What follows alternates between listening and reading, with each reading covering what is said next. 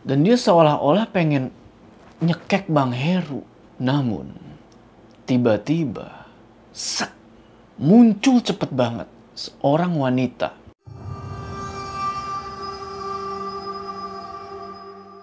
Uh. Assalamualaikum teman-teman. Assalamualaikum teman-teman. Balik lagi sama gue Joe. Apa kabar kalian semua?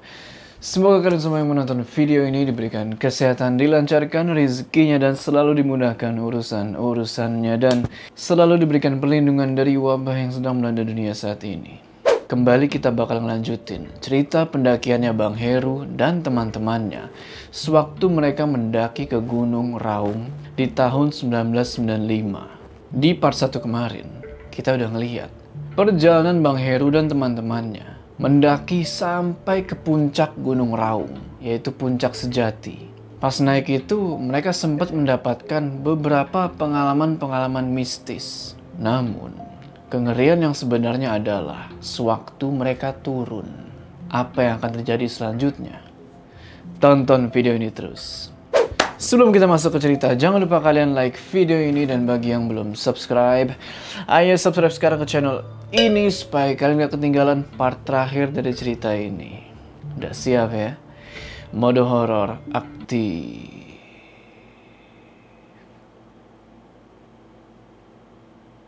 Ya, jadi pas mau turun dari pos pondok angin itu, Bang Heru bilang ke Yanti, Lo ambil bunga di pinggir jurang. Mana? Gue mau lihat. Bunganya udah jatuh. Ah, lu masukin kantong celana tuh. Nggak ada tuh. Lu lihat aja. Yanti terus nunjukin isi kantongnya. Dan ternyata bener. Nggak ada apa-apa. Kedua kantongnya itu kosong. Tapi, tadi Bang Heru ngeliat dengan jelas. Kalau si Yanti ini masukin bunga itu ke kantong celana PDL-nya. Sampai-sampai Bang Heru dan Yanti ngotot-ngototan pengen ngeliat bunga itu. Namun pada akhirnya Mas Nano melerai mereka dan bilang, Udah-udah, jangan bertengkar. Udah mau sore nih.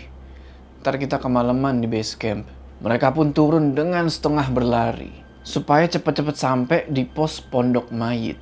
Sampai pos itu mereka istirahat sebentar. Atur nafas. Habis itu lanjut lagi. Turun sampai ke pos pondok demit. Lalu lanjut turun lagi sampai di pos pondok tonyok. Dan gak terasa, hari udah semakin sore dan matahari pun mulai terbenam. Dari situ, Bang Heru dan Mas Nano masih jalan sambil setengah berlari. Tapi, Gina bener-bener lari di situ. Si Yanti pun ikutan lari juga. Katanya biar cepat sampai di base camp sebelum maghrib. Gak lama kemudian, tiba-tiba, gubrak, gubrak, gubrak. Gina jatuh sampai terguling-guling. Dia teriak-teriak kesakitan. Pas dilihat, ternyata kakinya keseleo. Tapi untungnya mereka udah deket sama pos pondok sumur. Yang artinya sebentar lagi udah mau sampai ke base camp sumber uringin. Mas Nano terus ngeliat luka di kakinya Gina. Ternyata lukanya itu nggak banyak ngeluarin darah. Tapi di sekitaran engsel kaki kanannya membiru Lalu Bang Heru pun ngobatin kakinya Gina dan setelah itu mereka ngelanjutin perjalanan. Untungnya Gina masih bisa jalan. Lanjut jalan, tiba-tiba mereka dihadapkan sama jalan yang bercabang. Dan di saat yang bersamaan, turun kabut warna abu-abu pekat menyelimuti sekitaran mereka. Kepala Bang Heru mendadak pusing karena perubahan cuaca yang begitu cepatnya. Dan beberapa saat kemudian, turun gerimis. Gina sama Yanti tetap nekat pengen turun. Gina nggak peduli sama kakinya yang masih sakit. Begitupun Yanti, seakan-akan udah lupa sama luka-lukanya. Namun, Bang Heru bilang, stop, sit, think, observe, plan. Mereka diam sebentar dan Bang Heru doa dalam hati. Sekitar setengah jam kemudian, kabut hilang, cuman suasana udah gelap banget. Mereka pun lanjut jalan turun di tengah gerimis. Dengan penerangan cuman bermodalkan headlamp. Pada akhirnya, gak lama kemudian, sampailah mereka di pondok sumur. Bang Heru mutusin buat ngedirin tenda di situ. Karena dengan kondisi kakinya Gina yang sakit dan badannya Yanti yang penuh luka, gak mungkin mereka maksain turun malam itu juga. Tadinya Yanti sama Gina gak mau, tapi akhirnya Mas Nano mengiyakan usulannya Bang Heru. Mau gak mau Yanti dan Gina ikut. Singkat cerita, setelah tenda didiriin dan mereka masak-masak, gak lama kemudian datang angin kencang. Dan suaranya itu kayak gangsing raksasa. Bikin kuping mereka itu sakit ngedengernya. Angin itu menerjang tenda mereka dan di saat yang bersamaan turun hujan deras disertai petir. Dengan kata lain, badai. Keputusan mereka tepat buat nggak ngelanjutin jalan turun dan ngecamp di situ. Bang Heru dan Mas Nono lalu masak mie instan dan bikin teh manis anget buat Gina dan Yanti. Mereka ngobrol-ngobrol tuh dan pada akhirnya badai pun reda. Nggak tahu berapa lama itu badai menerjang tenda mereka. Malam itu dingin banget. Sampai-sampai mereka ini susah buat tidur. Tapi untung, yang tadinya badai angin dan hujan deras, sekarang tinggal gerimis rintik-rintik.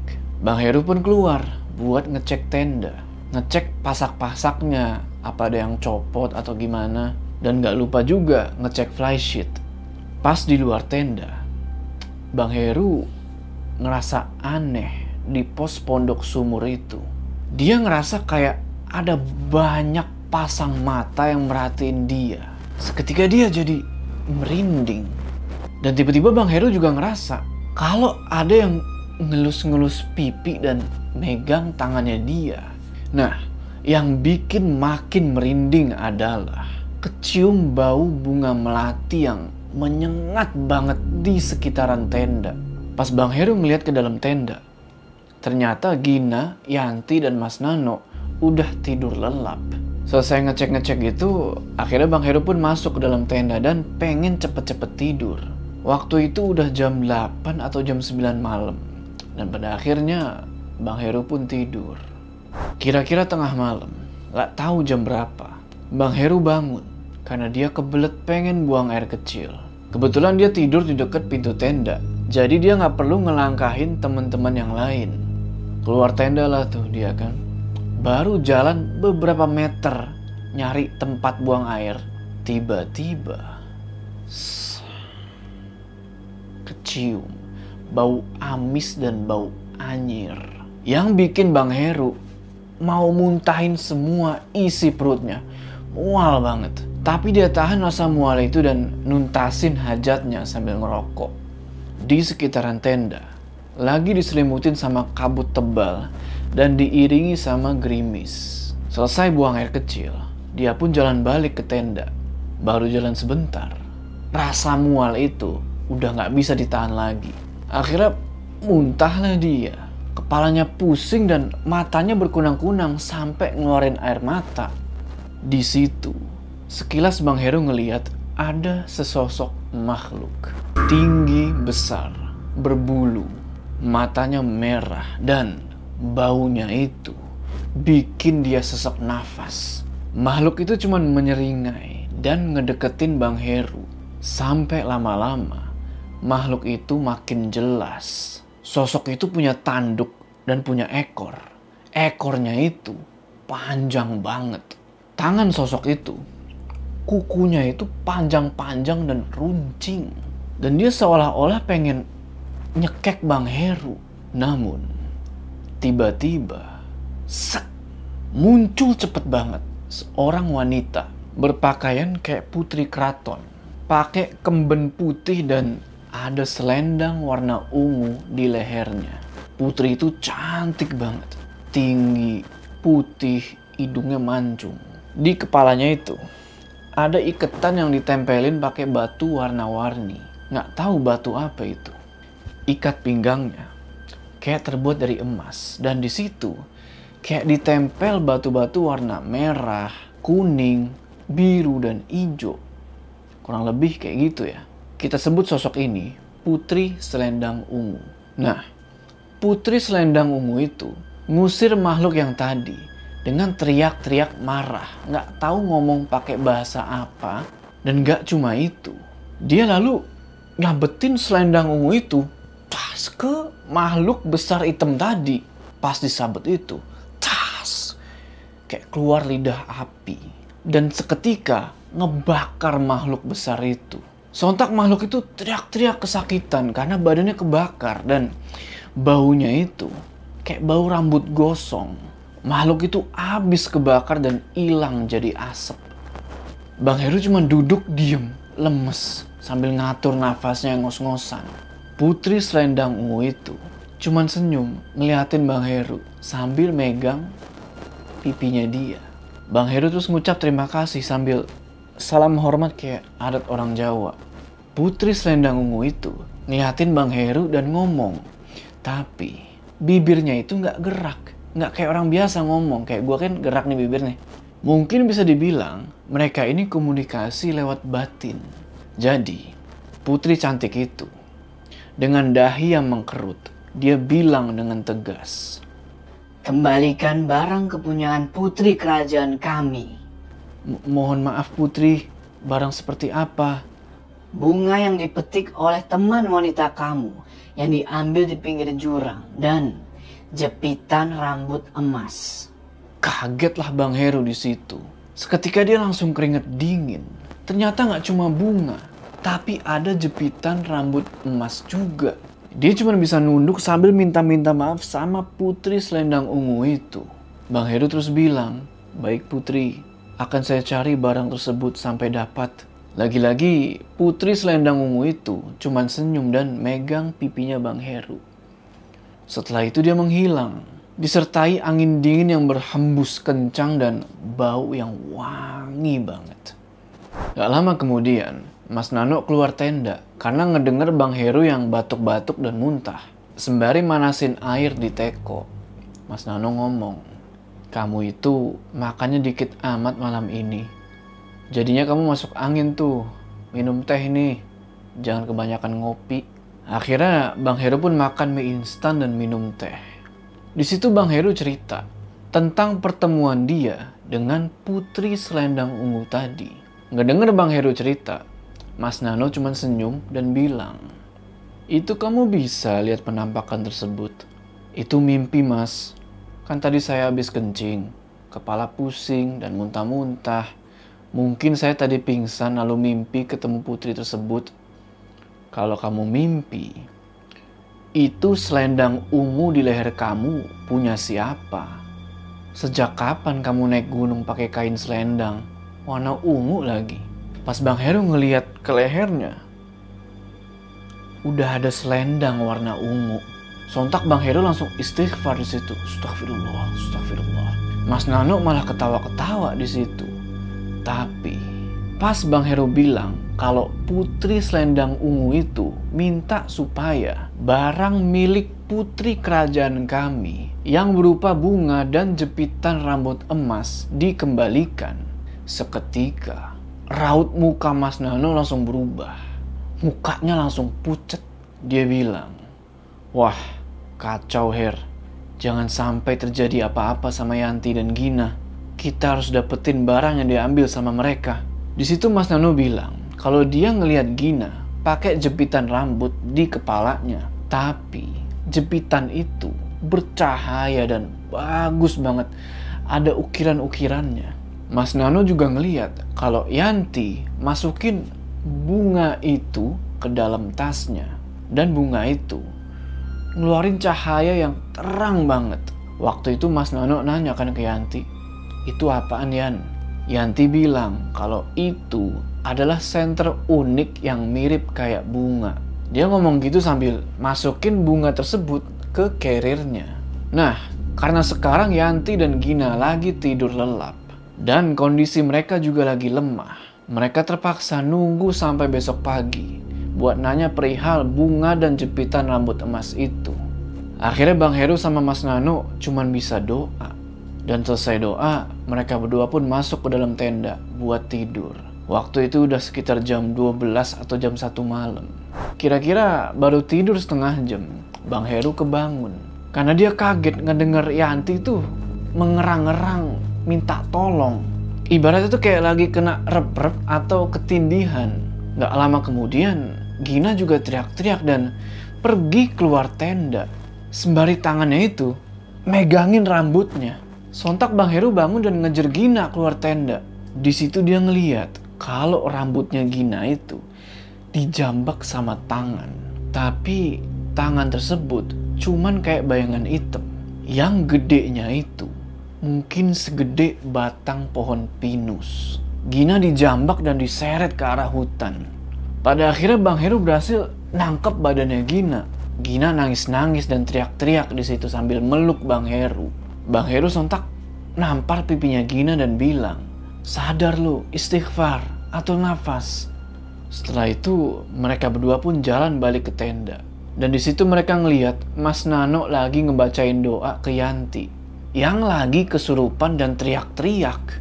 Sampai di tenda, Bang Heru dan Gina pun ngebantu nenangin Yanti. Mas Nano bilang, kalian berdoa juga.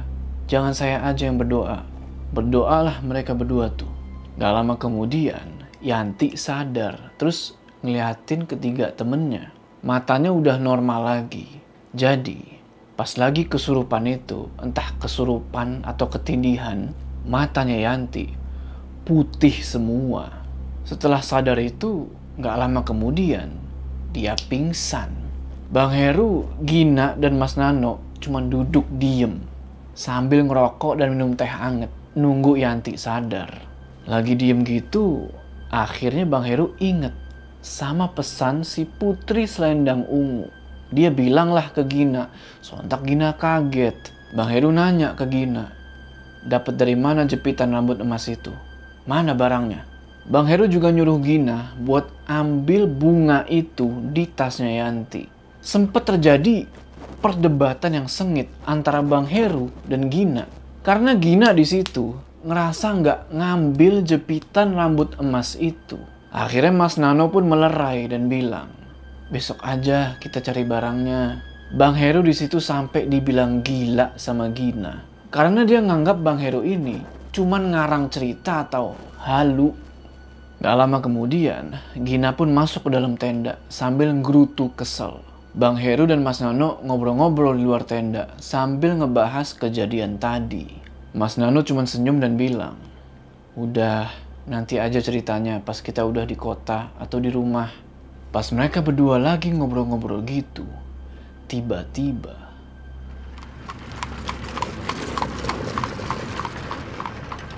kedengeran suara derap kaki kuda dan dong kedengeran juga gong yang dipukul berkali-kali dari kejauhan. Sontak Bang Hero ngeliat ke dalam tenda Ternyata Yanti dan Gina udah tidur. Terus dia ngeliat lagi ke arah hutan di depan tenda. Di situ dia ngeliat lewat pasukan berkuda. Kayak pasukan kerajaan zaman dulu. Ada yang bawa tombak panjang, ada yang bawa panah, ada yang bawa pedang. Di barisan tengah ada kereta kencana yang ditarik sama kalau nggak salah 6 sampai 8 kuda hitam dan kuda putih. Di dalam kereta kencana itu ada seorang wanita yang cantik banget, pakai mahkota, berhiaskan batu-batu permata. Di samping kereta kencana tersebut, di atas kuda warna coklat, ada seorang kayak pangeran, berpakaian warna hitam. Bagus banget. Ada pin emas yang nempel di baju beskapnya itu. Di kepalanya, dia pakai belangkon warna coklat. Di belakangnya, ada beberapa prajurit yang jalan kaki. Bawa berbagai senjata zaman dulu. Sontak Mas Nano langsung nyikut-nyikut Bang Heru. Nyuruh dia buat bersikap hormat dengan tangan di atas kepala. Bang Heru cuma bisa bengong ngelihat penampakan kolosal kayak gitu. Dia pun ngikutin arahannya Mas Nano dengan hormat kayak dia. Rombongan kereta kencana itu akhirnya berhenti di hadapan Bang Heru dan Mas Nano. Lalu, sosok putri yang ada di dalam kereta kencana dan sosok pangeran yang ada di atas kuda nunjuk ke arah Bang Heru dan Mas Nano. Mereka ngomong sesuatu, cuman Bang Heru nggak ngerti apa artinya kata-kata mereka itu. Tiba-tiba Mas Nano bilang ke Bang Heru, cepet ambil sekarang juga bunga dan jepitan rambut emas yang ada di Yanti dan Gina. Cepet Her!